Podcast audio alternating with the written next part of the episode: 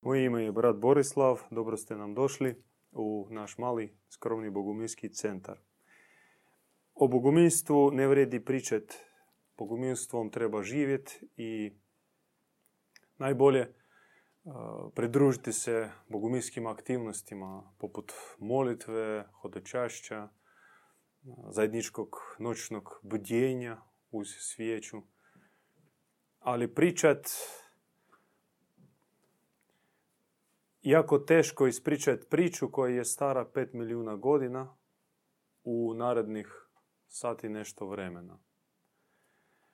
Zašto govorimo o takvom razdoblju?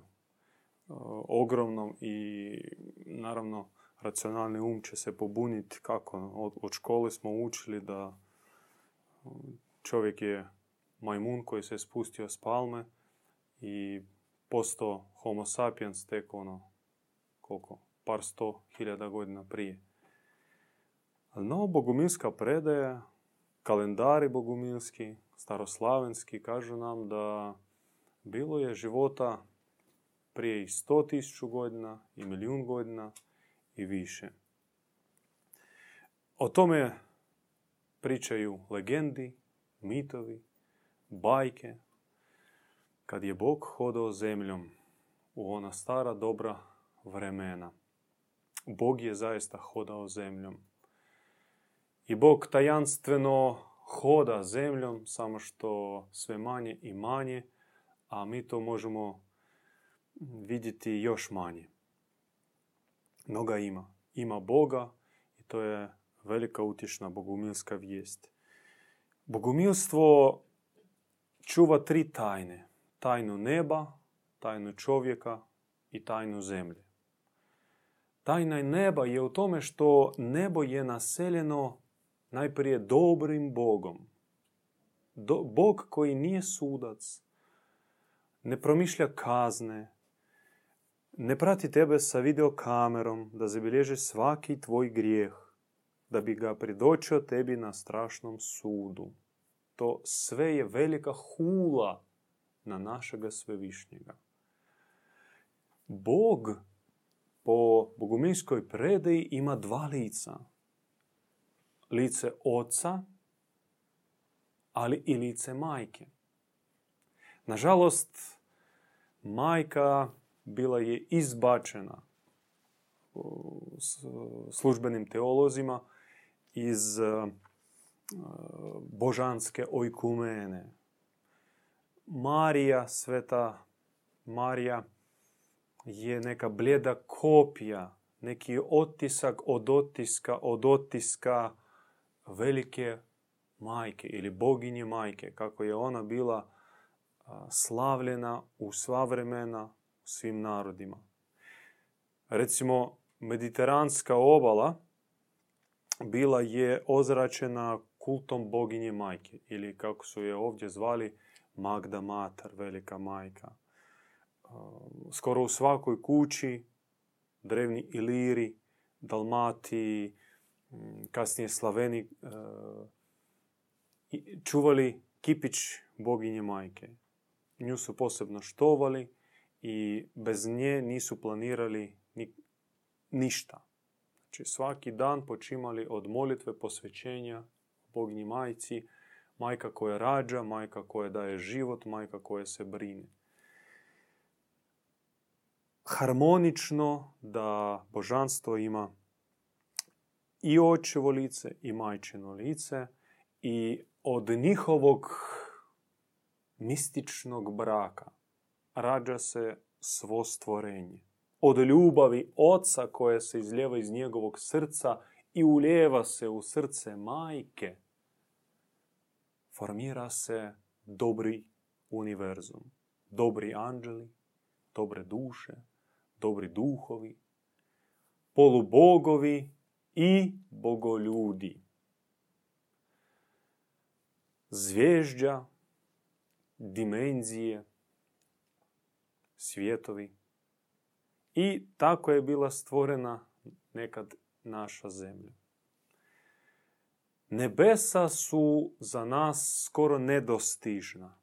Možda ponekad nam se dogodi ozarenja osjećaj nebeske milosti koja se spušta i mi osjećamo da se spušta od nekog iz toliko visokih dimenzija da mi ne možemo ostati predugo u tom stanju, nažalost. Ispadamo iz te milosti. I onda tugujemo i maštamo da se vratimo u to stanje. I jasno, zato što mi smo otpali i dolazimo sada do tajne čovjeka. Čovjek. Šta je čovjek i odakle je čovjek? Bogumilska predaje glasi da čovjek, kao i sve božansko stvorenje, bio je rođen iz ljubavi dobroga oca u srcu dobre majke.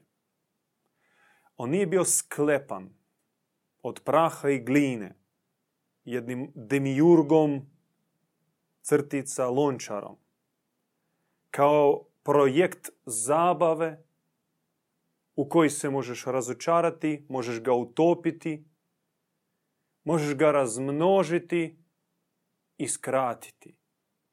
Ne. Kao što čovjek rađa čovjeka. Ptica rađa pticu. Leptir rađa leptira. Tako božanstvo rađa samo božanstvo. I to je alfa i omega, jedan od prvih i najvažnijih duhovnih zakona dobroga univerzuma. Naš svevišnji ne može stvoriti, odnosno roditi ništa što nije on. Ne samo na svoju sliku i priliku, nego iz sebe. I što je još paradoksalnije, kad on rađa, on nastoji da prevaziđe sebe samoga u tom trenutku. Kao što dobri roditelji kad stupaju u brak i kad žele e, stvoriti dijete, oni žele prirodno da njihovo dijete bude bolje od njih, uspješnije od njih, sretnije od njih. Podigne se više od njih. Tako djeluje naš dobri svevišnji rađajući svakog od prisutnih ovdje. Nekad, u nekadašnja tajanstvena vremena, naš dobri otac je nadmašio samoga sebe. Majka koja je sudjelovala u formiranju božanske duše dala sve od sebe i još više. I to mi nosimo u sebi kao ljudi. To je velika tajna čovjeka. On u sebi sadrži puninu božanske prirode. Puninu, braćo i sestre. Puninu. Ne iskru, ne komadić, nego puninu. Ali ona je potisnuta. Zašto? Zato što se dogodio pad čovjeka. Nekadašnji naš brat, Lucifer, svjetla zora i pomoćnik našega dobroga oca, pao. Kako je pao? Zašto je pao? Postoji jedan drevni e, katarsko-bogumilski mit koji priča o padu Lucifera, no ne bih htio danas e, davati njemu previše vremena. Ako vas bude to interesiralo na nekim našim unutarnjim predavanjima, možemo prenijeti taj mit. Uglavnom, otpavši odnosno ispavši iz kraljevstva našega svevišnjega, Lucifer, je došao k anđelima prvoga i drugoga neba. To su rubna nebesa, kako mm, se širi dobri univerzum, tako postoji rub gdje e, svjetlost nije više toliko koncentrirana pošto normalno ona izbije iz jezgre, a jezgru stvaraju dobri otac i dobra majka. I on je mogao pristupiti anđelima prvoga i drugoga neba sa jednom lijepom pričom. Pođite sa mnom. Pripremio sam za vas svijet u kojem ćete vi moći spoznati puno više od onoga što vi znate i postići milijun puta više nego vam nudi naš otac. Zapravo, naš otac je dosta škrt i sebičan. On ne želi dati vam perspektivu rasta. A ja, ja sam vaš brat. Ja sam vaš prijatelj. Ja znam kako doći do toga znanja. Ja ću vam otvoriti nove horizonte, nove mogućnosti, nove energije. I odmah, odmah, veći dio anđela je njemu rekao makni se. Ti si otpo i ti dolaziš da nas iskušavaš. No bili su oni koji počeli ga slušati. I slušajući padat u hipnozu njegovih sladunjevih šećernih riječi. I povukli se za njim. To je bila tragedija i to je bila krvava rana u srcu našega oca i naše majke. I otac vidjeći naš, naše odstupanje, ali ne smijući kršiti osnovni zakon univerzuma slobodne voli. Nemajući u sebi alata uzurpacije i zabrane, to jednostavno ne postoji kod našega oca. Da, on nije svemoćan kako ga prikazuju. Tako treba, može tebe čakijom zarezati, e, poslati neku bolest, e, ubiti dijete, samo da te nauči, da tebi nešto zabrani. Naš dobri otac tako ne čini. On nema u sebi te prirode. On može dati život, on može umrijeti, može krvariti, ali ne prekršiti zakon slobode. I onda on se obratio mu majci i rekao, majko, to su naša djeca koja otpada, molim da uzmeš brigu za našu djecu. Ti si božanska premudrost. Ti si Božja providnost. Na drevnem jeziku Sofija pronoja. Ti možeš svaku dušu unatoč njezinom padu vratiti nazad u nebesku domovinu. Mada i nakon milijune, možda milijarde godina, no ti imaš strpljenja i ti to možeš učiniti.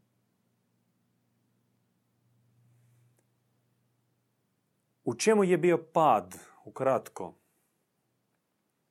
Taj dio učenja Bogumila zove se adaptacijsko preoblikovanje. Adaptacijsko od adaptacije, znači mi smo se adaptirali prisilom, kršenjem naše slobode, prevarom, muljažom. Adaptirali smo se za jedan projekt. Projekt se zove materialistički fizički svijet. Svijet koji se temeli na zlim zakonima, o njima ćemo još kasnije reći.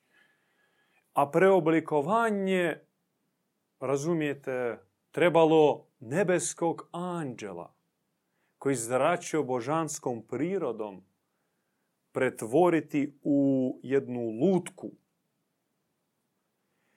jedno polumrtvo stvorenje.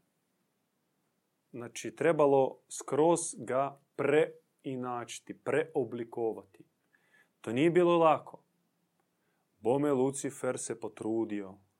On se znojio, on je plakao izmišljajući kako uh, ukrasti te božanske čestice iz nas, kako ih pretvoriti, kako uh, nastaviti u materijal, ovaj kalup od krvi i mesa i nas poistovjetiti s, tim, s tom vanjskom ljuskom.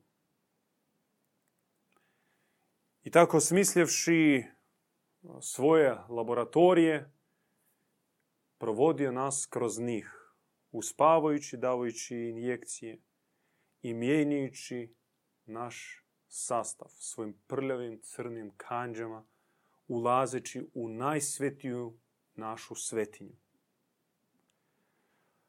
No nije mogao podnijeti dub, koncentracije svjetlosti i božanskog žara već dublje od, ajmo reći, 15% naše prirode. Dublje nije mogao izdržati.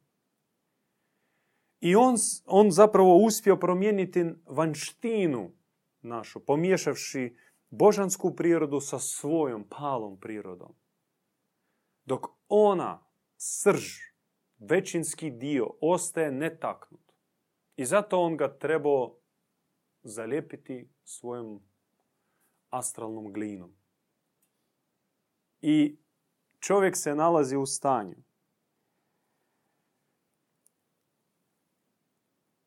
božanstva koje čini većinski dio njegove prirode.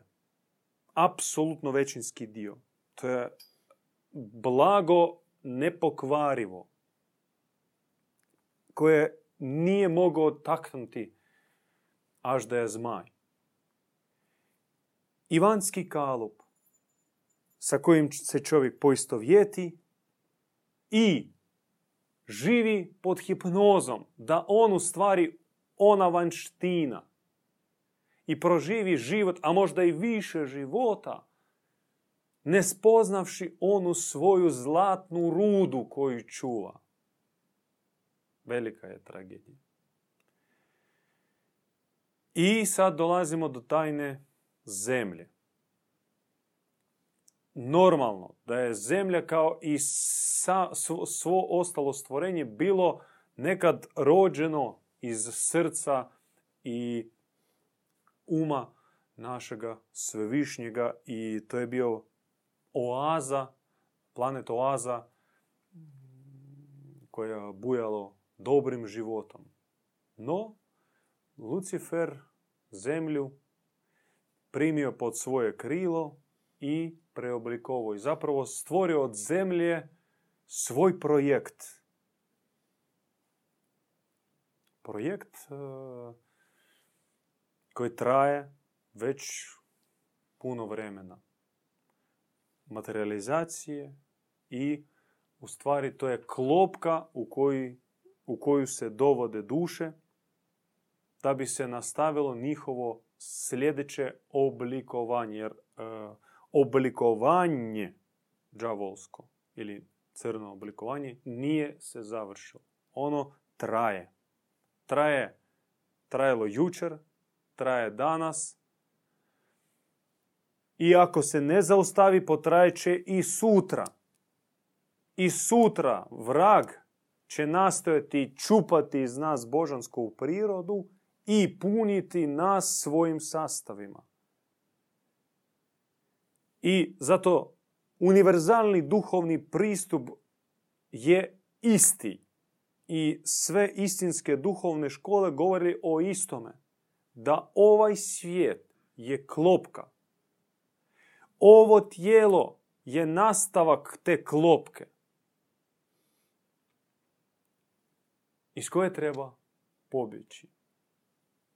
Kako se piše na jednom stečku bogomilskom, zarobljen u tijelo Duh zarobljen u tijelo, zarobljen u meso. Zarobljen u kosti. Bog u nama zarobljen u ovo tijelo i e, sav naš život u stvari je jedan zatvor koji zadovoljava ovo tijelo i koji isto tako iscrpljuje našu božansku prirodu. Jer da preživiš ovdje na zemlji, a ako želiš još i uspjeti tu na zemlji, ti moraš platiti svojim božanstvom. Ti moraš ići protiv savjesti, moraš izdavati, krasti, premazivati se, iskorištavati, uzurpirati, gurati, ubijati, mrziti, biti žestok, opaki. To su zakoni zatvora. A te zakone predstavljeni su, ti zakoni su predstavljeni kao božanski zakoni. U jednoj knjizi koja se imenuje Svetom,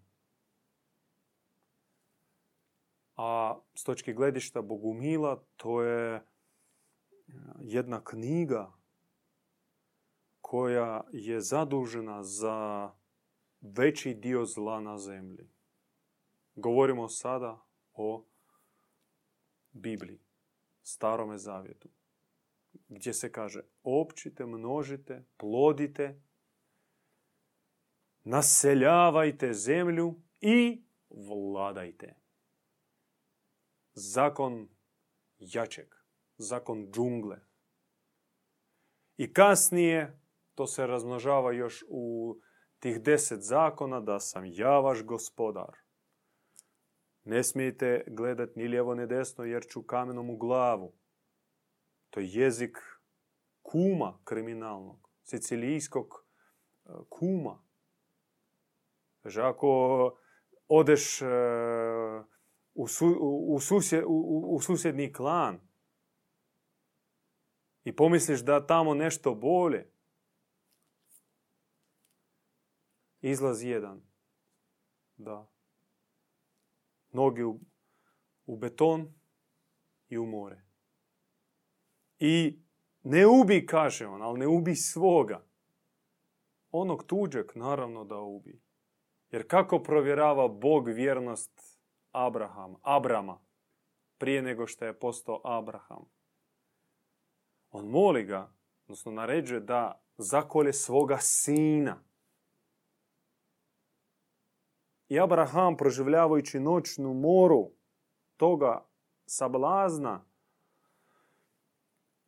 dolazi do stanje afekta i diže ruku sa nožem da zakolje svoga sina. Ako je bio spreman zaklast svoga sina, šta će on uraditi susjedskome sinu? I kasnije taj isti Bog, pod navodnike, kaže, idi u ovaj grad, ubijaj sve, ne ostavi nikoga. I onda još i zamjeri Mojsiju što nije do kraja ubio sve žitelje jednog grada. I zato ga nije pustio u zemlju obećanu. To se razmnoži na 613 podzakona, takozvana mecva, koju usvojila rimska crkva, još nadodavši rimsko pravo. I to samo se preselilo u novi, moderni svijet, modernu državu i takozvani taj ustavni sustav. Zakon koji u stvari ne dolazi iz dobroga univerzuma, koji nije za nutarnje božanstvo u čovjeku. To je u suštini totalno nepravedna konstrukcija. I jasno zašto? Zato što dolazi od onoga koji unatoč da sebe naziva Bogom i željeznom šakom koje stišće grlo vjernika, traži da se njega štuje kao Boga, u suštini nije. On jest demiurg. On jest lončar. Ali on je aždaja, zmaj, sotona. U gnostičkoj tradiciji nosio je ime Jaldabaot.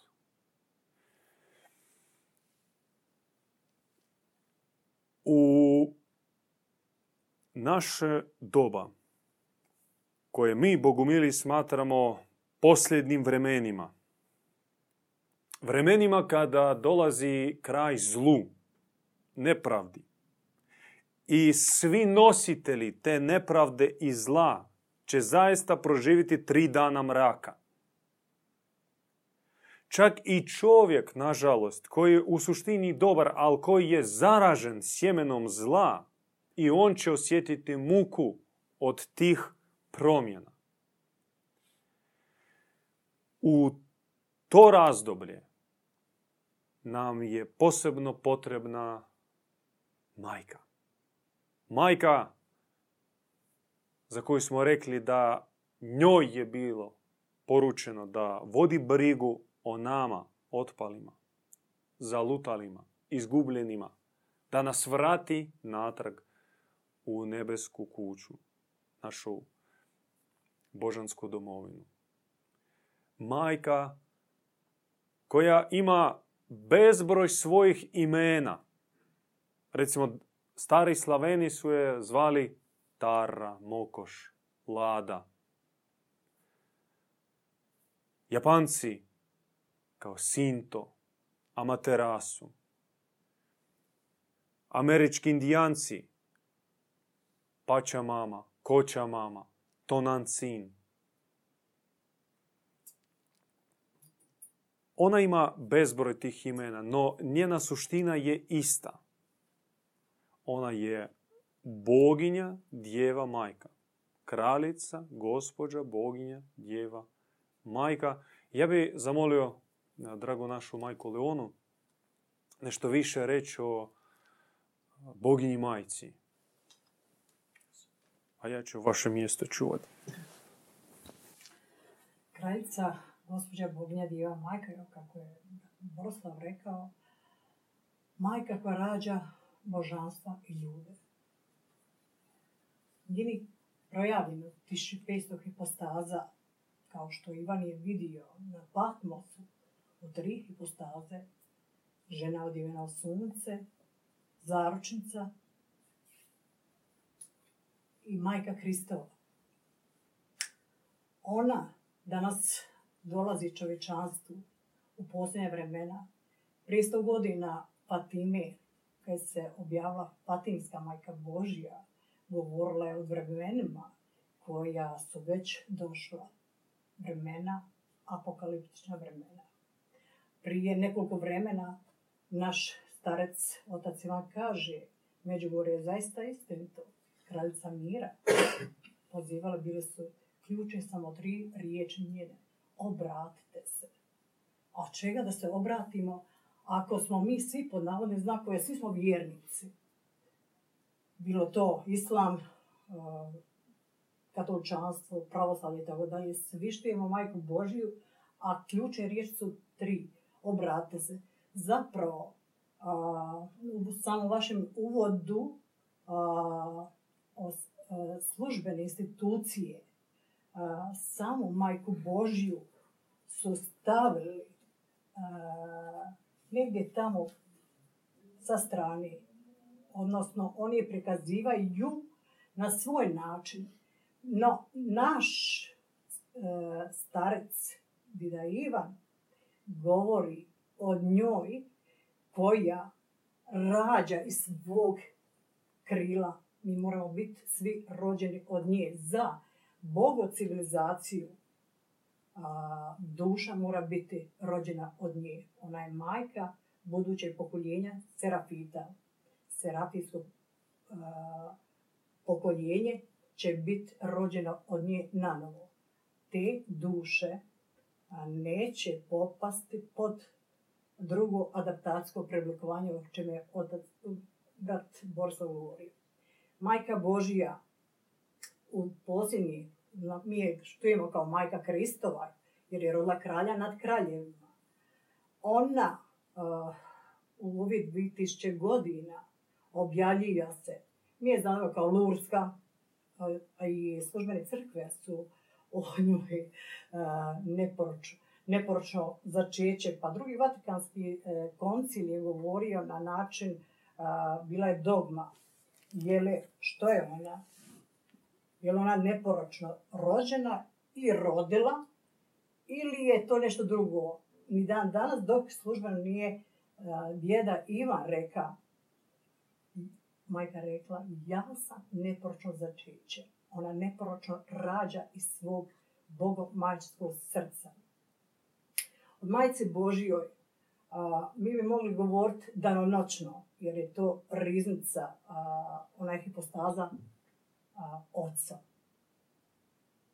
Ona koja a, je u svim civilizacijama bila a, budistička majka. Guanin. Ja moram reći, s obzirom da sam djete s ovih prostora, bilo mi u jednom momentu zaista uzest odraz kao Guanin. A, a danas ja tako mogla govoriti širom naše domovine. Zapravo kolika je hipnoza, na, uh, govorimo sada na prostoru naše, Hrvatske, uh, za majku Božju. Ne vidimo da je se ona u, u, u, u Aziji, rećemo, dobila obilježje, to je inače u, u Kambođe, majka, majka Guan Min, majka Umaj Maj, evo vi ste spomenuli malo prije. tako se zvala na Altaju. Na, Altaju, je. U Sibiru. Umajma. Umajma. Umajma, da jedna od najdrevnijih božica koja se našla, jedan kip, ona, ona se zvala Umajma. Da. Majka Guanmin. Ona je uh, oblježje uh, Azije. To je bodhisattva u budizmu. Budizmu. A to u kršćanstvu, uh, rećemo, govori sada, uh, odraz Majke Božije, Guamin, jako teško je prihvatili. A zapravo Majka Božja a, u svim, na svim krajevima svijeta dolazi uz, u odrazma tog naroda kojem se ona obraća, da bi narod gdje je mogao prihvat kao, kao o, takvu kakva je. U čemu njena misija? Njena misija je zapravo o, izvesti Boži narod u posljednje vremena. Ona donosi e, čovječanstvu ko hoće počuti kao što je a, vrijeme Noa. A, Bog izveo Novu, tako danas majka Božija. Zapravo, ja bih rekla ovako, na Golgoti čovječanstvo, ili je to namjerno institucija a, stavila po strani, kad je e, službeno, odnosno kad je Krist rekao Ivanu, e, evo ti majke, a majci evo ti sina. Zapravo ja vidio osobno, tada je majka Božja blagoslovljena za posljednja vremena čovječanstvo izvad, izvesti iz pustinje ovoga svijeta. A vremena koja mi živimo i koju Ivan je vidio je, mi živimo danas. I njena misija je navijesti čovječanstvu dolazak Krista, dolazak Bogu civilizacije, odnosno, što je malo prije rečeno, da je kraj zlu. Da ta tri dana mraka koja, će, e, koja su već prije sto godina rečena u Fatimi, e, majka Božja želi da narod počuje. No, evo ja gledam u Splitu ovdje koliko a, Božji narod ali malo čuju predavanja od majci Božijoj uh, zatvoreno. Zatvoreno. Otvoreno. Da, otvorno, ali duša, dušama... Otvaramo. Da, apsolutno. Otvaramo, otvaramo da je naš grad počinje za veliku misiju Majke Božije. Zapravo ona a, zaista donosi spasonosni ključeve čovječanstvu. Onaj ko želi počuti i ko traži, kao što je Kris govorio, kucajte i otvorit će vas, tražite i naćete, ište i dobit ćete. Tako, ako kucamo zaista na vrata, Majka Božja čuje i ona želi spasiti svijet od katastrofa. Katastrofe su neizbježne, velike i bilo bi dobro zaista da mi svi koji znademo govoriti i upozoravati ljude. Čak znanstvena znanstvenici govori od kraju vremena. Službene institucije o tome šute, ne govori, a mi poručujemo. Evo. Hvala. Neće spasit ni crkva, ni hram, ni džamije, ni sinagoga, ni kameni bunker, ni podzemni grad. Niti eko naselje, niti pećina u Nepalu. Ništa neće spasiti u vrijeme nevolje i katastrofa. Ključ spasenje i arka spasenje je danas djevičanstvo.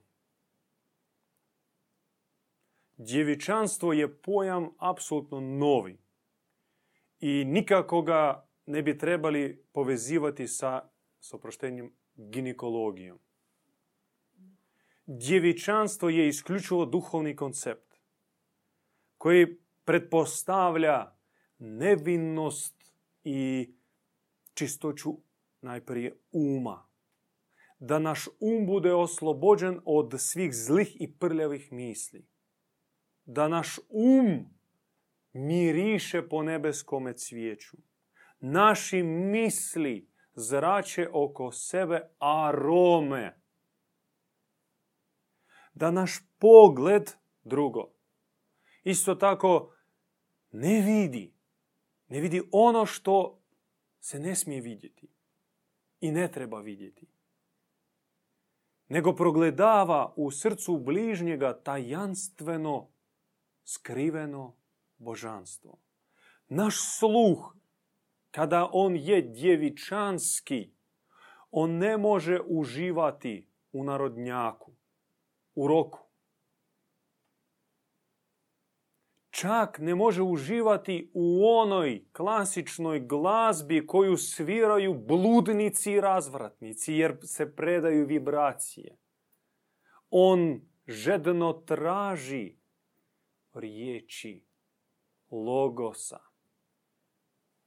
božanske glazbe, božanskoga pjevanja i kad ga nađe, uživa u tome. Naša usta djevičanska, pozvana da ne budu više samo otvor za unošenje hrane, nego da budu poput zlatne trube koja prenosi božansku vijest. Svaki čovjek, svaki vjernik bi trebao biti najprije vjesnik. Ali on mora imati tu vijest. I kako je rekao apostol Ivan, Bog je riječ. Bog je stalna riječ. Neprestano oslovljena i ozvučena, izgovorena riječ. I jedan od najvećih grijeha koji leži na instituciji je ušutkivanje Boga koji govori. Tipa sve je rekao, mi smo to zabilježili i sad je Bog nestao. To je zlo. I po tom grijehu čovječanstvo ostaje gluho i izgubljeno ne čuje glas Božji. A kad ga ne čuje, ne zna što raditi. Jer Bog sve kaže. On kaže svemiru, ali i pojedincu. On kad govori, on stvara nove svjetove, ali i daje tebi upute za svaki dan. Takav je naš otac. Bezgranično velik i pre prisno blizak. Djevičanstvo srca znači da srce živi sa otvorenim vratama. Da u srcu nema podlosti, lukavstva, zlih, lukavih motiva. U srcu obitava živo božanstvo. Srce se djevičanstvenika pretvara u hram sa slikama, sa glazbom, sa oltarom i svjećama na oltaru, gdje Božje duše su dobrodošle. I kad vidiš takvog djevičanstvenika, molitelja, i priđeš njemu i osjetiš da si ušao u njegovo srce i dobio si utješenje. Takvo je srce djevičanstvenika. Djevičanske dlani, naše ruke, kao produžetak srca. Nije slučajno mi se grlimo, jer želimo se zagrliti srcem. Preljubiti se srcima, a ruke nam služe kao produžetak, kao krila ptice. Onda ruke djevičanstvenika pozvani da iscijeljuju, da predaju milost, da što god oni dodirnu postane sveto i vječno. I djevičanske stopale koje idu Božjom stazom i ne skreću nigdje. To znači posvećene, posvećena stopala. Put je uzak, ali on postoji i treba znat im ići. Bludnik i ta, ta riječ blud i korin bluditi. Isti kao riječi lutati, zabluditi. Znači skrenuti s puta. Bludnik, to je onaj koji je skrenuo sa puta i zalutao je i traži sebe u pohoti, u razvratu, u pornografiji, u kafiću, u vinu i ne, i ne nalazi sebe i nikad neće biti zadovoljan. I koliko god unese toga smeća u sebe, ostaće nezadovoljan. Sve dok se ne vrati na onaj put i čim se vrati, odmah će znat da on je na pravom putu. Novo, nova arka arka spasenje je djevičanstvo, braćo i sestre. I zato bogumili prvim zavjetom, prvo obećanje, kod njih je obećanje djevičanstva. Privremeno. U nekoliko godina, barem ako sebe smatraš pozvanim za brak i za rađanje djece, svejedno. Uzmi pauzu dvije, tri godine i posveti se ozbiljnome duhovnome radu na sebi, pročišćenju i podjevičanstvovljenju svih elemenata čovjekovoga bića, o kojima smo rekli prije. Ako smatraš da si već odradio taj zemaljski genetski program, da imaš djecu ili nemaš potrebe da imaš djecu, onda uzmi na sebe doživotno obećanje djevičanstva i omi omiriši se djevičanstvom. To je novi glagol. Znači, postani ona mirisna cvijeća koja stoji kod nas e, sa straga, no još žarće, još e, mirisnija, još ljepša. I što god ti kažeš, što god pogledaš, što god uradiš, što god dodirneš, na svemu ostane otisak mirisnoga djevičanstva. I to je miris naše nebeske majke. Sami znate koliko je bilo zabilježeno za vrijeme njenog ukazanja kakve su se širile arome. Sva djeca u Fatimi, u Garabandalu, u Međugorju, svi su govorili da kad, se, kad je trajalo ukazanje, kad su oni kontemplirali gospu, oni su uživali u nezemaljskim aromama. Na zemlji ne postoji toga cvijeća koji bi mogli usporediti sa miomirisima naše nebeske majke, no to je moguće i to je poziv čovjeka. I on to može. Istinski duhovnog čovjeka. A kad si već osjetio u sebi da ne samo da odradio ovaj zemaljski program, nego inače sa ovim svijetom tebe ništa više ne veže. I imaš osjećaj da ne želiš da tebe ikad veže sa ovim svijetom, ali bi htio doprinijeti ovome svijetu, ovim ljudima. I bi možda po Božjem blagoslovu dolazio na zemlju, onda uzmi na sebe zavjetovanje vječnoga djevičanstva, vječnoga, vječnoga. Što znači da od sada do kraja ovoga života ali i u sljedećim dolascima na zemlju ja ću ići putem djevičanstva. Ja ću biti misionar na zemlji. Ja ću dolaziti na zemlju, prolaziti moguća iskušenja, pobjeđivati njih, samo da pokažem svojoj braći i sestrama put spasenja, put izlaska iz njihove čame, iz tog smradnoga zatvora u kojem su one jadne našli. I to će biti moja misija. To već znači da duša se nalazi na prilično visokom duhovnom stupnju. Bogumilska zajednica, braćo i sestre, ne može se zamisliti bez djeda. Ima djeda, ima zajednice. Nema djeda, nema zajednice.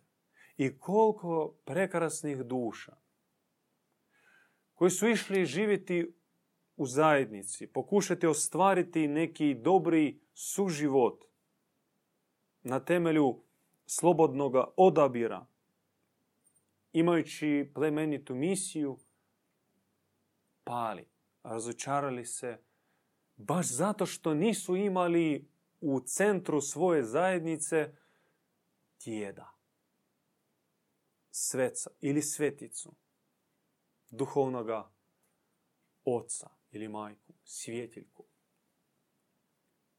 Ja bih zamolio uh, sestru Eksklarmondu par riječi o djedu Ivanu. Djed Ivan Bogumil, on je rođen u Rusiji u Moskvi 1946. godine odrastao tako u zdravoj, jednostavnoj obitelji i on je od vrlo malih nogu zapravo zainteresiran za duhovnost, za glazbu. Završio je glazbenu akademiju. To se kaže, svetkom i petkom nije pio majčinom mlijeko. Postio je od prvog mjeseca svog rođenja. Nemoj ga staviti u sirup šećerni. Otac Ivan rodio se u komunizmu. Evo, prosti, ja pomognem. On, on se rodio u Moskvi, u komunističkom režimu, i, ali njemu se zgadio taj režim od malih nogu. Zato što njegov otac, uh, bivši šef jednog velikog poduzeća državnog bio je uhapšen i stavljen u zatvor i čudom je ostao živ. To je bilo taman promjena ministra unutarnjih poslova i on je dobio amnistiju nakon tri mjeseca kad je pokucao na vrata e, svoga stana, njemu žena otvara i pita, e, izvolite. On kaže, Anna, to sam ja. I ona pala u nesvijest. On 40 kila izgubio u tri, mjese, e, tri mjeseca. 39. godine. Poslije prošao rat i rodio sina kojega nazvao Venjamin. I on stavio u odnos sa svojim sinom toliko ljubavi. On nije ga zvao Venjamin. Venjamin, kad je on jednom se obratio sa, sa tim imenom Venjamin, i našem ocu potekle suze. Zato što stalno ga zvao Venja, Venjička. I obožavao ga. I možda to je bio isto razlog zato što, zašto otac Ivan ima u svom srcu takvu očevsku ljubav. On ima odraz ljubećega oca. Mnogi od nas, nažalost, nisu imali takav odraz i ne znaju očevu ljubav često ni majčinu ljubav ne znaju. U živu majku i oca odrastamo kao siroća. On na svu sreću imao zemaljske dobre roditelje. No i u komunizmu to je bilo vrijeme glada duhovnog. On pokušavao čitati filozofiju, onda svirao glazbu, klavir, završio glazbenu akademiju, fakultet stranih jezika, nekako ga povukla ezoterija, probao proučavati astrologiju, do, došao do nekih stupnjeva, no se razočarao u tome. I jednog dana, kad se vozi u vlaku, osjetio unutarnji glas koji ga pita Venjamin, tad je Venjamin, puno si pročitao, puno si spoznao, a da li si spoznao istinu? I to pitanje ga zgrozilo i srušilo. Zato što sam odgovorio sebi da nisam. I onda taj unutarnji glas, glas nastavio, a šta je bilo ono sve što si ti spoznao, ak nije istina? I to drugo, taj drugi odgovor ga satrao i od profesora Moskovskog sveučilišta koji je predavao engleski, sociologiju i filozofiju. Od priznatog e, donekle stručnjaka u tom ezoterijskom milijeu e, Moskve e, kraja 60-ih, početka 70-ih godina. Od supruga i oca dvoje prekrasne kćeri, on se pretvara u hodočasnika koji je obučen u kaput, sa ognjem u očima traži Boga. To je jedno iskustvo pustinje i traganja, vapaja i glasa koji vapi u pustinji.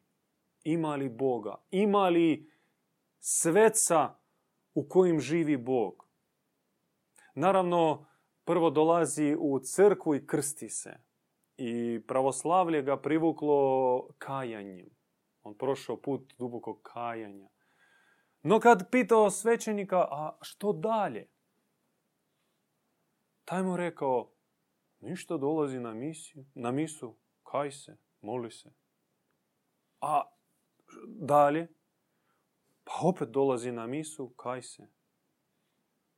I i tako do kraja života.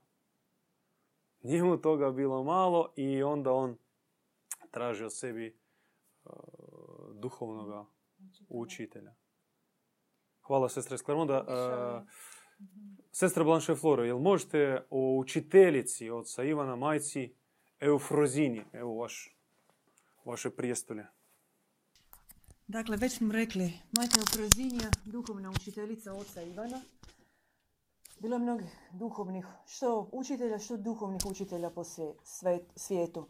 Međutim, specifičnost majke Eufrazinije i ono što je otac Ivan odmah znao kad ju je sreo, je bilo da je ona sveta.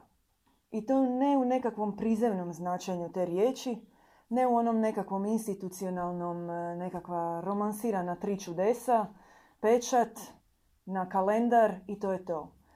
Nego zaista svojim, hvala, zaista svojim životom, radom, praksom, dakle onim što je govorila i djelovala, to svjedočila svaki dan. Ona, što se kaže, nije pala s neba. Ona je nastavila duhovnu školu svoga učitelja Amfilohija. I to je bila jedna katakombna grana bogumilske duhovnosti koja je i tekako proživjela teška vremena. I proživjela vrijeme 20. stoljeća takvog političkog režima kojeg smo mi osjetili u malim natruhama. Dakle, ona je živjela u Počajevu u Ukrajini i mi zaista možemo reći iz ovih nekih svjedočanstava koja znamo, ovo je bila komunistički režim, ovdje je bio, kako se kaže, mala beba za ono što je bilo u Ukrajini, Rusiji, dakle u bivšem Sovjetskom savezu. I što nju njen učitelj uči i o čemu je svjedoči i kako su oni živjeli. Oni su palili svoje putovnice. Palili su putovnice sa petokrakama da bi dokazali istinski život koji su odabrali, odnosno da bi živjeli zaista nesvjetovno. Malo je reći da je zato trebalo hrabrosti. Zato je trebala jedna nadnaravna snaga duha, koja u slučaju majke u Frezini nije bila nikako abstraktna. Ona je bila istinski plod njenog truda i napora. I tu zapravo dolazimo do jednog dijela, e, jako bitnog dijela njenog života, to je bila praksa. Bogumilska praksa koju je ona nastavila na svom učeniku, e, djedu Ivanu Bogumilu i koju je on nastavio dalje na svojim e, sinovima, kćerima, dakle oni koji su žeđali takvo istinsko znanje. U čemu je bila specifičnost njene duhovne prakse? Ona je bila izuzetno bogata, ali je imala jednu ključnu razliku od drugih. Dakle, možemo je promatrati na dva načina, odnosno s dva aspekta. Ona je s jedne strane bila katarzična, dakle sve što se radilo u bogumilskoj praksi služilo je nekakvom svojevrsnom pročišćenju. A istovremeno, drugi aspekt takve prakse je bio da je ona bila prosvjetljujuća. Odnosno, trebala je imati svoju svrhu i cilj. A cilj u bilo kojem obliku bogumilske duhovne prakse koju je poučavala majka Eufrozinija je bilo stjecanje duha. I zaista sve što je radila, koliko god se to banalno činilo, možemo početi konkretno od hrane, od jela, sve je radila sa duhom, u duhu i sa ciljem stjecanja duha.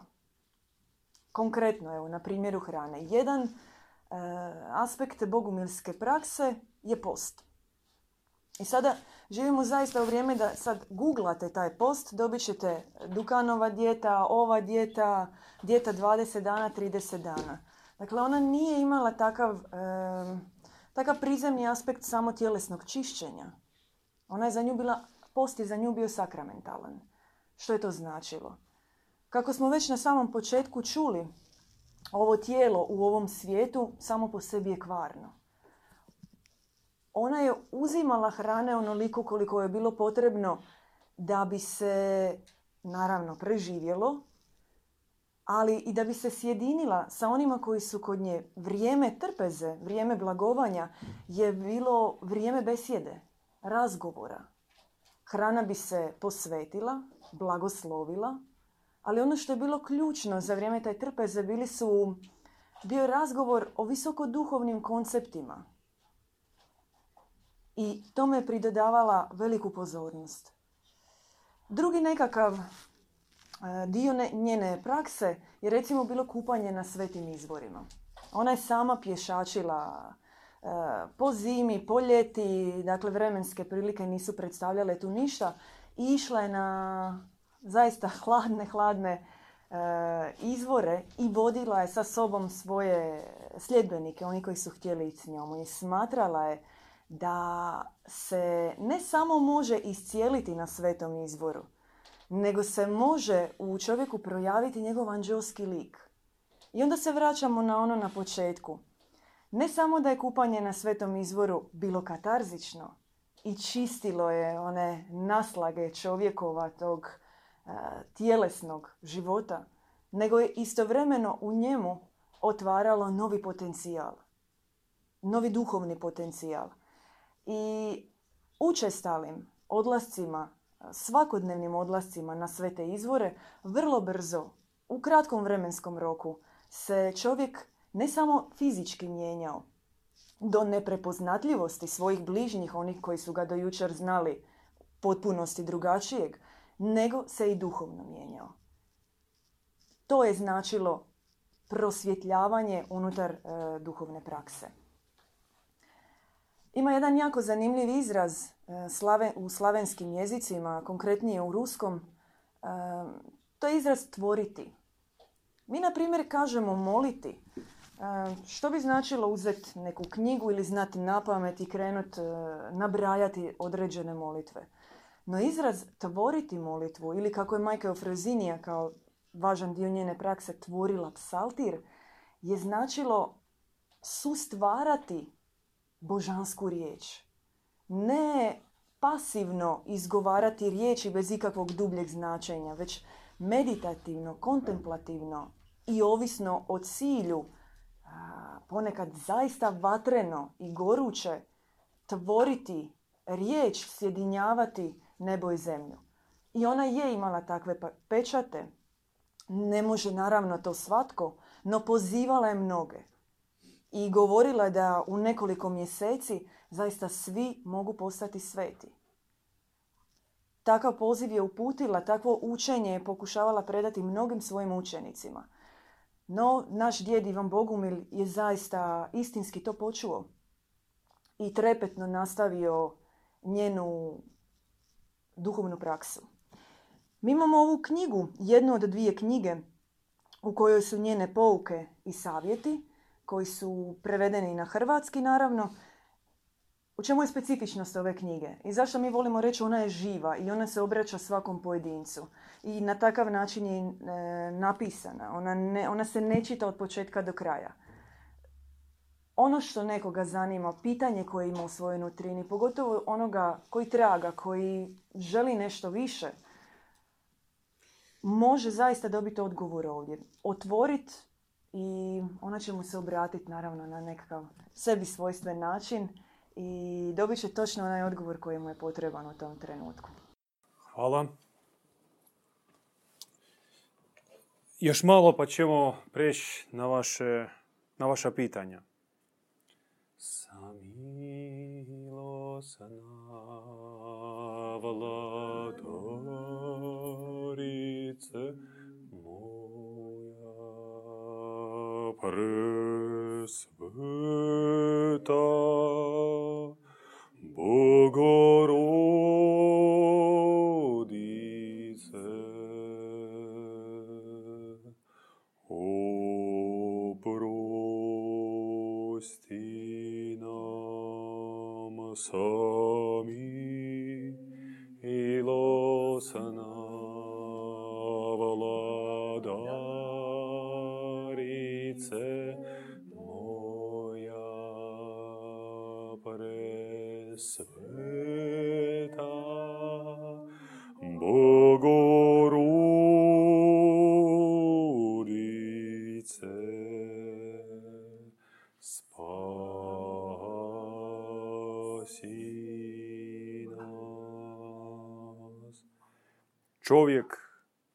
bez misije umire. Svaki čovjek dolazi na zemlju sa određenom misijom. I cilj duhovne zajednice pomoći čovjeku spoznati njegovu misiju i ostvariti nju. Nažalost, veći dio ljudi dođe na zemlju i umjesto svoje božanske misije prihvati fatalni, zodijakalni ili rodovi program. Program koji vodi ka grobu. Program koji ne donosi utješenja i radosti. Program koji crpi čovjeka, mlati ga kao bujica o kamen i na kraju potpuno um, profanira čovjekov smrtni trenutak. Dok misija, ona tebe vodi gore. Misija je plodna. Misija to je kao stablo koje mora narasti u čovjeku, a smrtni dan čovjeka mora postati triumfom njegovog života na zemlji i samom prelazom u život vječni. Bez straha, bez drame. Samo izdah i ti si u zagrljaju nebeske majke. I dobivaš poljubac od svoga nebeskoga oca. Kao što čovjek pojedinac ima misiju, tako i svaki narod ima svoju misiju. Da, u Bogu nema razlike između rasa i naroda. No, ipak svakome narodu predaje se određeni arhetip na koji se bazira njegova misija ili uloga u zajedničkom suživotu. Narod, kaže naš djed Bogumil, Ivan Bogumil, koji izgubio svoj arhetip, umire. I to se događa danas hrvatskome narodu, ali i svim ostalim narodima. Mora se spoznati arhetip. Mora se spoznati misija koja je dana od Boga Hrvatima. I bogumilstvo, odnosno pomazanik koji rađa bogumilstvo, ima dar čitanja toga arhetipa. I takvim pomazanicima treba prići i pitati, a kakav je arhetip našega naroda. Ne možeš ga u znanstvenim krugovima spoznati, u tim raspravama, u političkim diskusijama džabe je sve. I vidimo da to ne funkcionira. Ispod, jedne, ispod jednog imperija prelazimo u drugi imperij, iz jednog projekta stranog, nametnutog, bacamo se u drugi. Ova mala knjiga će vam otvoriti oči. Ona će udahnut zraku vaša duhovna pluća. Ovdje se govori o misiji Hrvata, o porijeklu samog pojma Hrvat i Hrvatstvo. Majka Božja, to je knjiga ukazanja, ocu Ivanu, od 2003. godine u Dalmaciji, kad je on boravio Splitu, Makarskoj, Mišu, njemu se objavila kraljica mira i objasnila u čemu je zadaća Hrvatske. Ona kaže, Hrvat, Hrvatska, dolazi od brda Horivat, mjesta na kojem se ukazuje svevišnji.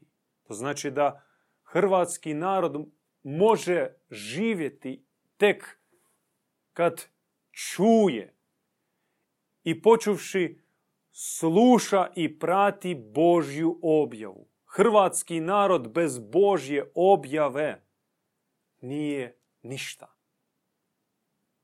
On će uvenuti i nestati, kao što su nestali i priješnji narodi i plemena. Hrvatski narod mora biti vođen direktno Bogom, svevišnjim. On mora živjeti sa otvorenim sluhom i čuti tu božansku vijest. A drugo je misija. Misija Hrvatske, kaže kraljica mira, biti most između zapada i mira i istoka sa misijom mira protiv trećeg svjetskog rata. Što znači ne u turizam ulagati, koji uništava grad, obitelj i ne donosi sreće, koji propastit će i more, i prirodu, i zajednicu. Nego treba ulagati u te zajednice koje kultiviraju mir nezemaljski, mir nebeski.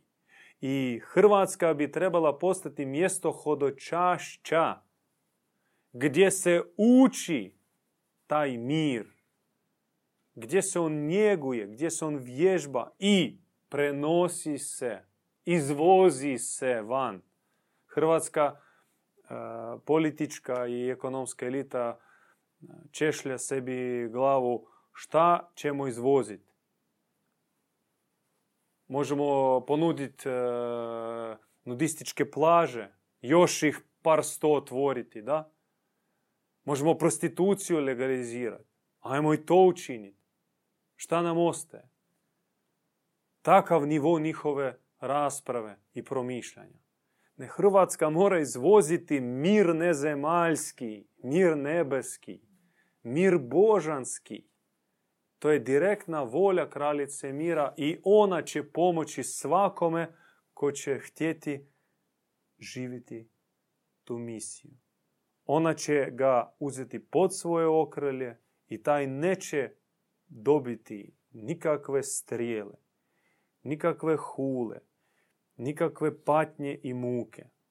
Taj će biti tajanstveno izlječen od svih bolesti i zaštićen od svega zla, jer on postaje misionar, vjesnik, apostol mira od kraljice mira.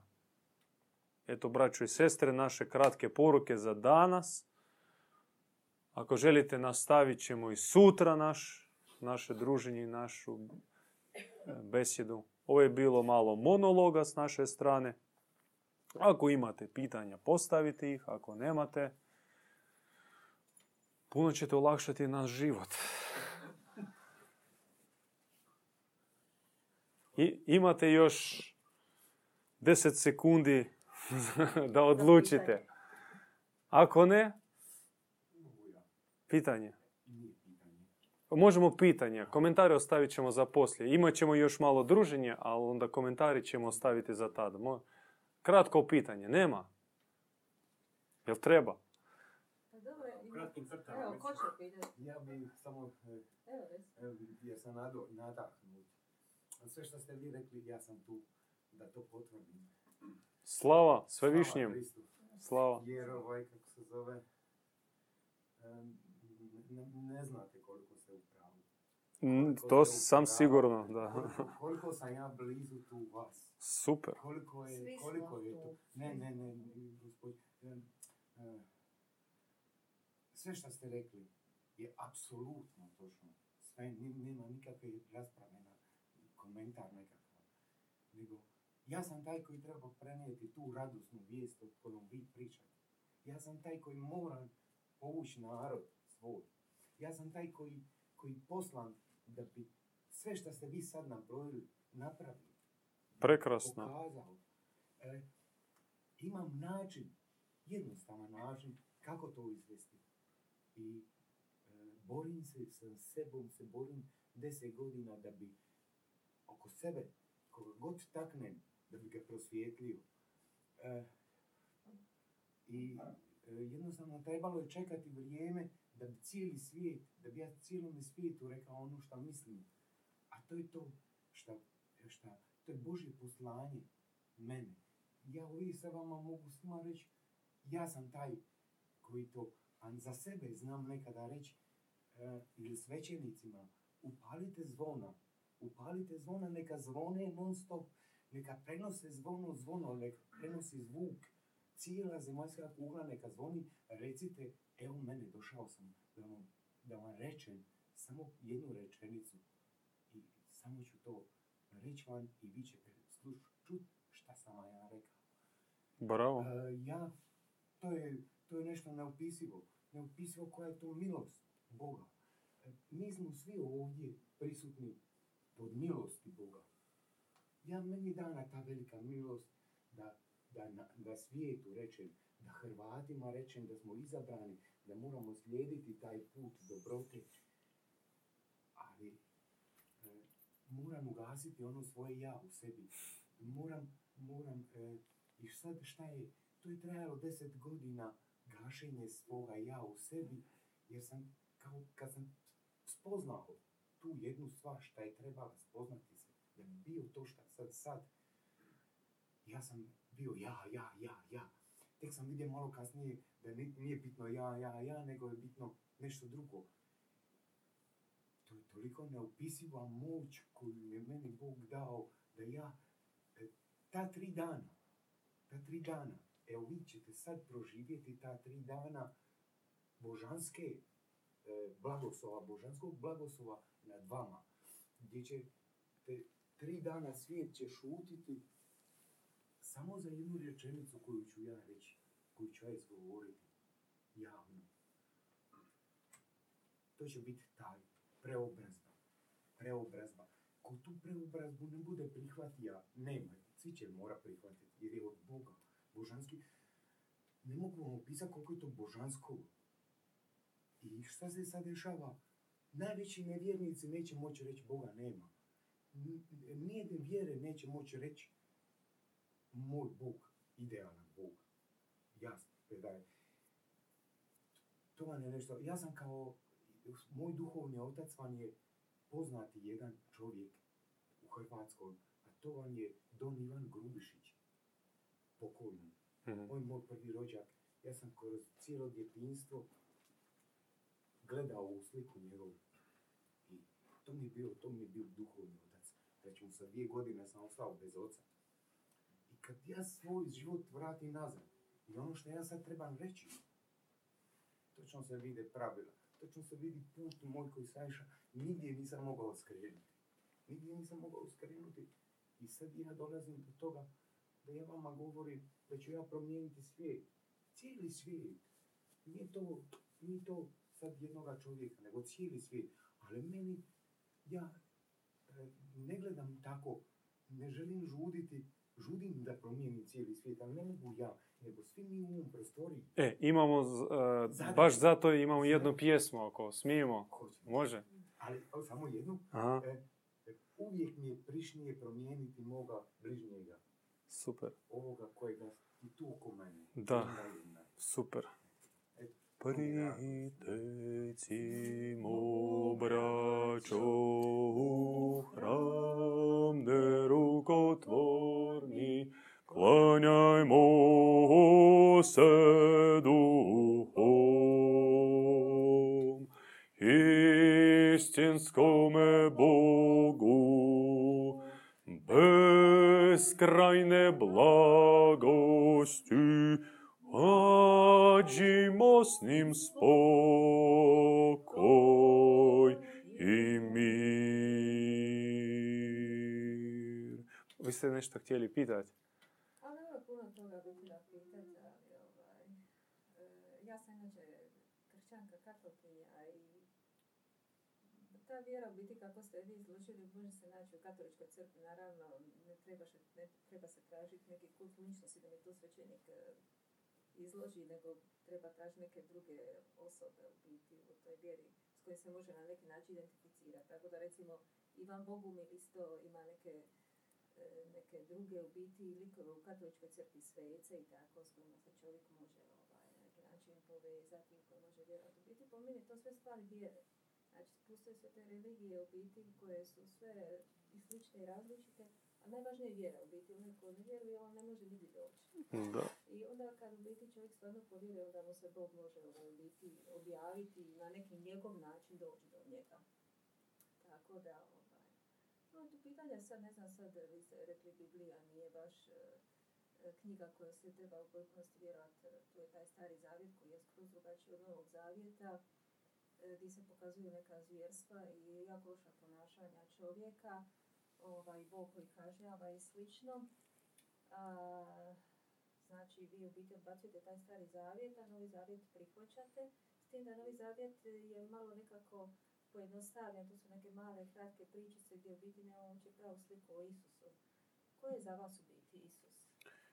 Naš uzor, naša zvijezda, naš a, putokaz, naš svjetionik, a, naš najbolji od a, najboljih, može se reći i stariji brat, ali i zaručnik istovremeno.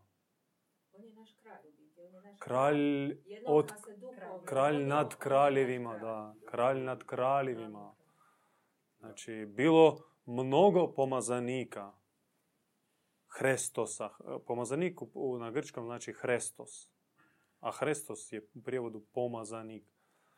No Krist, Isus Krist, od njih je bio najbolji, naj, najprekrasniji. I njegov put, zapravo taj put, put e, požrtvovne smrti i mučeničke smrti su prošli i Zaratustra, on je bio ubiven e, mazdeističkim svećenikom. I poslije Krista ma nije bio, s njega ogulili kožu. A koliko tek bilo među bogomilima i na zapadu katarima, sličnih Kristu, koji, kojih Krist e, doslovno o, fizički bio prisutan i pripremao tom trenutku svjedočanstva. Ma kud ćemo bez Krista? Ma naravno. Da, da. Znači, u biti, mi smo svi u biti e, e, sljedbenici jednog istog u biti Boga, Isusa Krista. Znači, bili smo katolici, pravoslavni. i. Mi Nažalost, katolici miješaju. Mi ne možemo se složiti s tim što zapravo učinili Petar i Pavlo. Oni su Krista povezali sa Starim Zavjetom. Na njima leži ta odgovornost. To je čak bio jedan sa ovog našeg područja, Sveti Jerolim, koji je išao dole e, i prevodio te stare spise i Bibliju i sve. On je u biti povezao Stari Zavjet. Je, nam recimo puno bliži Sveti Ivan. Sveti Ivan koji e, u Kristu upoznao, odnosno pripoznao vjesništvo nebeske ljubavi koje nema na zemlji. I Kristove parabole, te paradoksalne priče zapravo prenose puno više istine nego cijeli stari zavjet. Recimo, priča o izgubljenome sinu. To je alfa i omega dualističkog e, bogumilizma. Pošto tam nije toliko važan, važna metafora izgubljenog sina koji mi razumijemo da smo mi, onaj sin koji uzeo od oca blago, prokockao, potrošio, propija i eto sad se vraća. No, u ovoj priči puno važniji je otac. Kako se ponaša otac? I tu mi vidimo drastičnu razliku sa uh, nastupom starozavjetnog Jahve. Otac u Kristovoj priči, prvo što on se zove otac i molitvu je dao Ava oče, zato je bio kažnjen što kako ti Jahve smiješ nazvat, nazivati ocem. On kaže, normalno, pošto on je moj otac, a Jahve nije. Taj otac, on svaki dan izlazi kraj sela i gleda, gleda svoga sina i čeka svoga sina svaki dan. On ide. I kad vidi u e, dalini siluet, odmah srce mu ustreperi i on zna da je to sin. I ni on čeka na prijestolju, dajte privedite, znači pokažite sve njegove grijehe i sad ćemo ga kazniti. Prvi mu trča. A kad sin htio kleknut i iskajati, nije mu dao. Nego di- on uopće nije dopustio da sin klekne ispred njega. On kaže, nemoj me sramotit. Nemoj me sramotit. Ja sad ću umret od, od sreće da si se vratio. Ja tebi ništa ne zamjeravam. Ja znam sve što si ti prošao, jer sve s- s- cijelo vrijeme bio s tobom. I znam sve tvoje muke. I nemaš potrebe ništa meni pričati. No ja nemam ni trunke osude za, za sve tvoje te gluposti i padove. Meni je jedina sreća što si se vratio i dao njemu najbolju odjeću, prsten zlatni i gozbu njemu učini. I onda se pojavi drugi brat koji onim škripavim glasom, zdravo Marije, kaže, tebi izmoljavam, izmoljavam, postim, postim, hodočastim, hodočastim, sam tebi izgradio iljade crkava. Ti nisi meni ništa rekao. Nisi me ni pogledao. A ovom budali toliko časti. On kaže, šta je tebi? Što si toliko mrkav? Tvoj brat bio mrtav i sad je živ. Evo, sjedni, jedi s njim i budi vesel. To je ta razlika između crkve, mrtve religije i e, duho- e, duhovne škole. Znači, kršćanstvo ima kršćanstvo Franjasiškog, Padrepija, ali ima kršćanstvo sa oproštenjem e, Augustina, e, Tom- Tome Akvinata ili onih križara koji su ubijali nevine ljude. Je to isto kršćanstvo? Ja mislim da ne. Recimo, e, nama su bliski sveci istinskoga duha u katoličkoj crkvi, poput Maksimilijana Kolbe, Ivana od križa, ali svi su oni istrpili od crkve. Padre Pio 16 godina provao u samostanskom pritvoru, njemu su zabranili držati misu i ispovjedati ljude. I tisuće njegovih sljedbenika ostali bez pastira.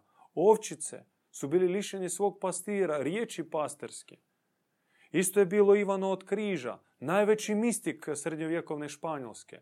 Vi znate gdje je on napisao svoj traktat Noće de Oscure? U zahodu, u jami gdje su ga strpala ta redovnička bratija. I za vrijeme njegovog života nijedno njegovo djelo nije smjelo izaći u javnost. I tek poslije smrti 30 godina negdje na periferiji potajno su izdali. Isto promotrite sve svece istinskog duha i vi ćete vidjeti da su bili prognani od institucije. Da, oni iz početka nisu ni bili institucije. Tek je kasnije nastala institucionalizacija u biti tog dijela. Bravo. U biti možda od kad se pojavio biti Augustin, neko peto stoljeće, četvrto, peto stoljeće, onda je počelo biti stvaranje... Sveti Augustin je po nama jedna vrlo crna figura u cijeloj kršćanskoj povijesti. On... Živio poročnim životom, tako da u biti nije ni čudo da je... I on ekstrapolira, odnosno prenio svoje crnilo na svakoga čovjeka. On rekao, non pose, non pekare. Čovjek ne može, a da ne griješi. Ti griješiš, ti griješiš. Što god mi radimo, u tome ima e, zrno kvara, zrno truleži, zrno grijeha. Što, I njemu se suprostavio Pelagius, koji kad je došao u Rim, on se šokirao kako živi kler, koliko razvrata, bahato, bogato. I, I na njegovo pitanje šta vi radite, pastiri, Čo samo jedan, non pose, non pekare, non pose, non pekare, non pose, non pekare. A svi smo mi grešnici. Svi smo mi od krvi i mesa. I po, pozivajući se na Augustina, on rekao, ma jest u nama im prisutan je grijeh, no nama od Boga danas volja da pobjedimo grijeh. I grijeh se može i mora pobjediti. No što su uradili Pelagiusu? Istjerali prvo iz Rima, onda su ga ubili. I o Pelagiusu ništa se ne zna. Naravno da niste čuli. Pošto on zastupao jedan drugi pristup i Bogu i Kristu i čovjeku. Jedan zdravi, jedan konstruktivni pristup. Što vjera zato i postoji da čovjeka iščupa iz, iz klopke grijeha i zla. I to je moguće i to je, i to je bio cilj dolaska Krista, a ne čekati nekakvog otkupljenja tamo iz limba, koliko će čekati one duše koji svjesno odabrali put u limb. Koliko će oni čekati? Ne znam, to je zatvor. To je doslovno remetinec. I oni čekaju u tom remetincu suđenja. A kad će ono biti? I to je ta čama u remetincu, u tom limbu, na, e, puno gorje nego već nekakva izvršena kazna i presuda. Ono iščekivanje... Ovaj, e, kaže se u katoličkoj vjeri da je e, grijeh došao po Evi, a spasenje po Mariji. Ko je za vas Eva? Eva za nas je sveta majka. Sveta žena, zato što mi drugačije gledamo tu, mm, tu dramu koja se dogodila u Gan Edenu, Edenskom vrtu. Po nama, Edenski vrt je bio taj protoprojekt u koji su duše bile stavljene od demijurga i bile u, i bile u stanju sna i neznanja. I e, oni su e, živjeli taj projekt e, sve dok u taj vrt nije došao Krist. Krist nije došao. Krist. I obratio se prvo Evi. Što vi ste zaboravili vašu ljubav. Vi ste zaboravili vašega oca. Vi E, ne znate, ne razumijete da ste vi pomiješani, da u vama već postoji primjes e, palosti. I ukazao na e, metaforički stablo spoznaje. Spoznaje što je dobro, a što je zlo. Jer do tada Adam i Eva su se nalazili u stanju neznanja što je dobro, što je zlo. Oni sve to stavili u jednotu. I današnji New Age pokušava vratiti nas u ono stanje Gan Edena. Sve povezati, sve spojiti, da je jednota. Sve je jedno. I to je povratak u taj u stanje Gan Edena. Oni smatraju da to je stanje rajsko. Da je ovo škola, recimo, sad je ovo škola, recimo, u toj varijanti. Sve je jedno, znači i dobro i loše sve se dešava u interesu neke škole. Da. A po nama to nije naš... e, ima dobro što dolazi od dobroga. Ima zlo što dolazi od zloga. I, i treba razdvojiti. Ali to je put spoznaj. Jer lako pripoznati očito zlo, grubo zlo, agresivno zlo. No, puno teže je pripoznati ono premazano, maskirano zlo. I zato post... I Krist je obratio se Evi. I Eva prva zapravo, Eva prva dobila ozarenje da stvarno postoji put izlaska iz toga Ganedena. I onda se ona obratila Adamu i zapravo e, njemu dala kušati plod spoznaje. I po tome Eva, ona je e, nezasluženo, apsolutno zločasto okrivljena kao majka grijeha i kriva za naš jad i muke. Znači, po nama to je vrlo veliko, velika hula na, evo i na ženu kao takvu. Žena zapravo, žene to nose. No, e, evo, bogumilska e, poruka vama, drage sestre, što vi ste bogorodice. Vi pozvani e, biti prve, rađati ne samo fizičku djecu, no i duhovno van grijeha, van zla. A za to u sebi probuditi ono počelo, načelo bogorodice, poput nebeske majke. Jer vi ste stvorene na, na nalik nebeske majke. Vi na zemlji morate, morate rađati e, imakulatno, čisto, bezgrešno i u e, direktnom i u prijenosnom smislu. I oduprijeti se zlu u svakom obliku. Oduprijeti i, i proširiti svoj plašt duhovni na, na, na sve duše do, kojega, do kojih već možete dosegnuti. To je vaša misija.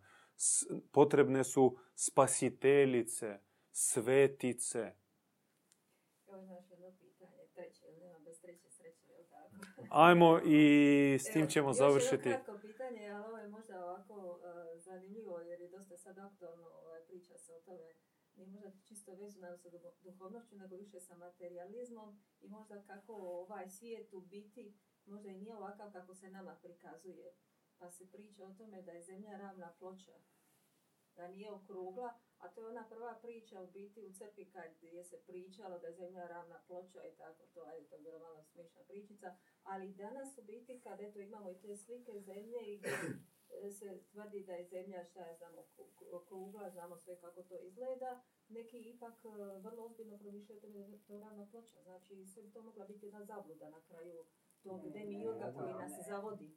Šta Mogu vam duhovno odgovoriti da uh, mislim da kad bi mi Sjeti, oprostite, sjetimo se kule Babilonske koja je trebala napraviti, ne znam, Da, pokušat ću vam odgovoriti. E, Kad bi mi trezveno i zaista iskreno, duboko iskreno procijenili naš život, kako mi živimo, kvalitetu i dubinu našega života, mi bi zaključili, mora- moramo da to priznamo, da naš život zapravo toliko plosnat, toliko primitivan, toliko nedubok, da polet duha za nas u suštini je e, pretežno zatvoren i treba učiniti veliki pomak, prodor, da bi raširili i našu svijest i naša srca i s tim bi udubili i proširili kvalitetu našega života.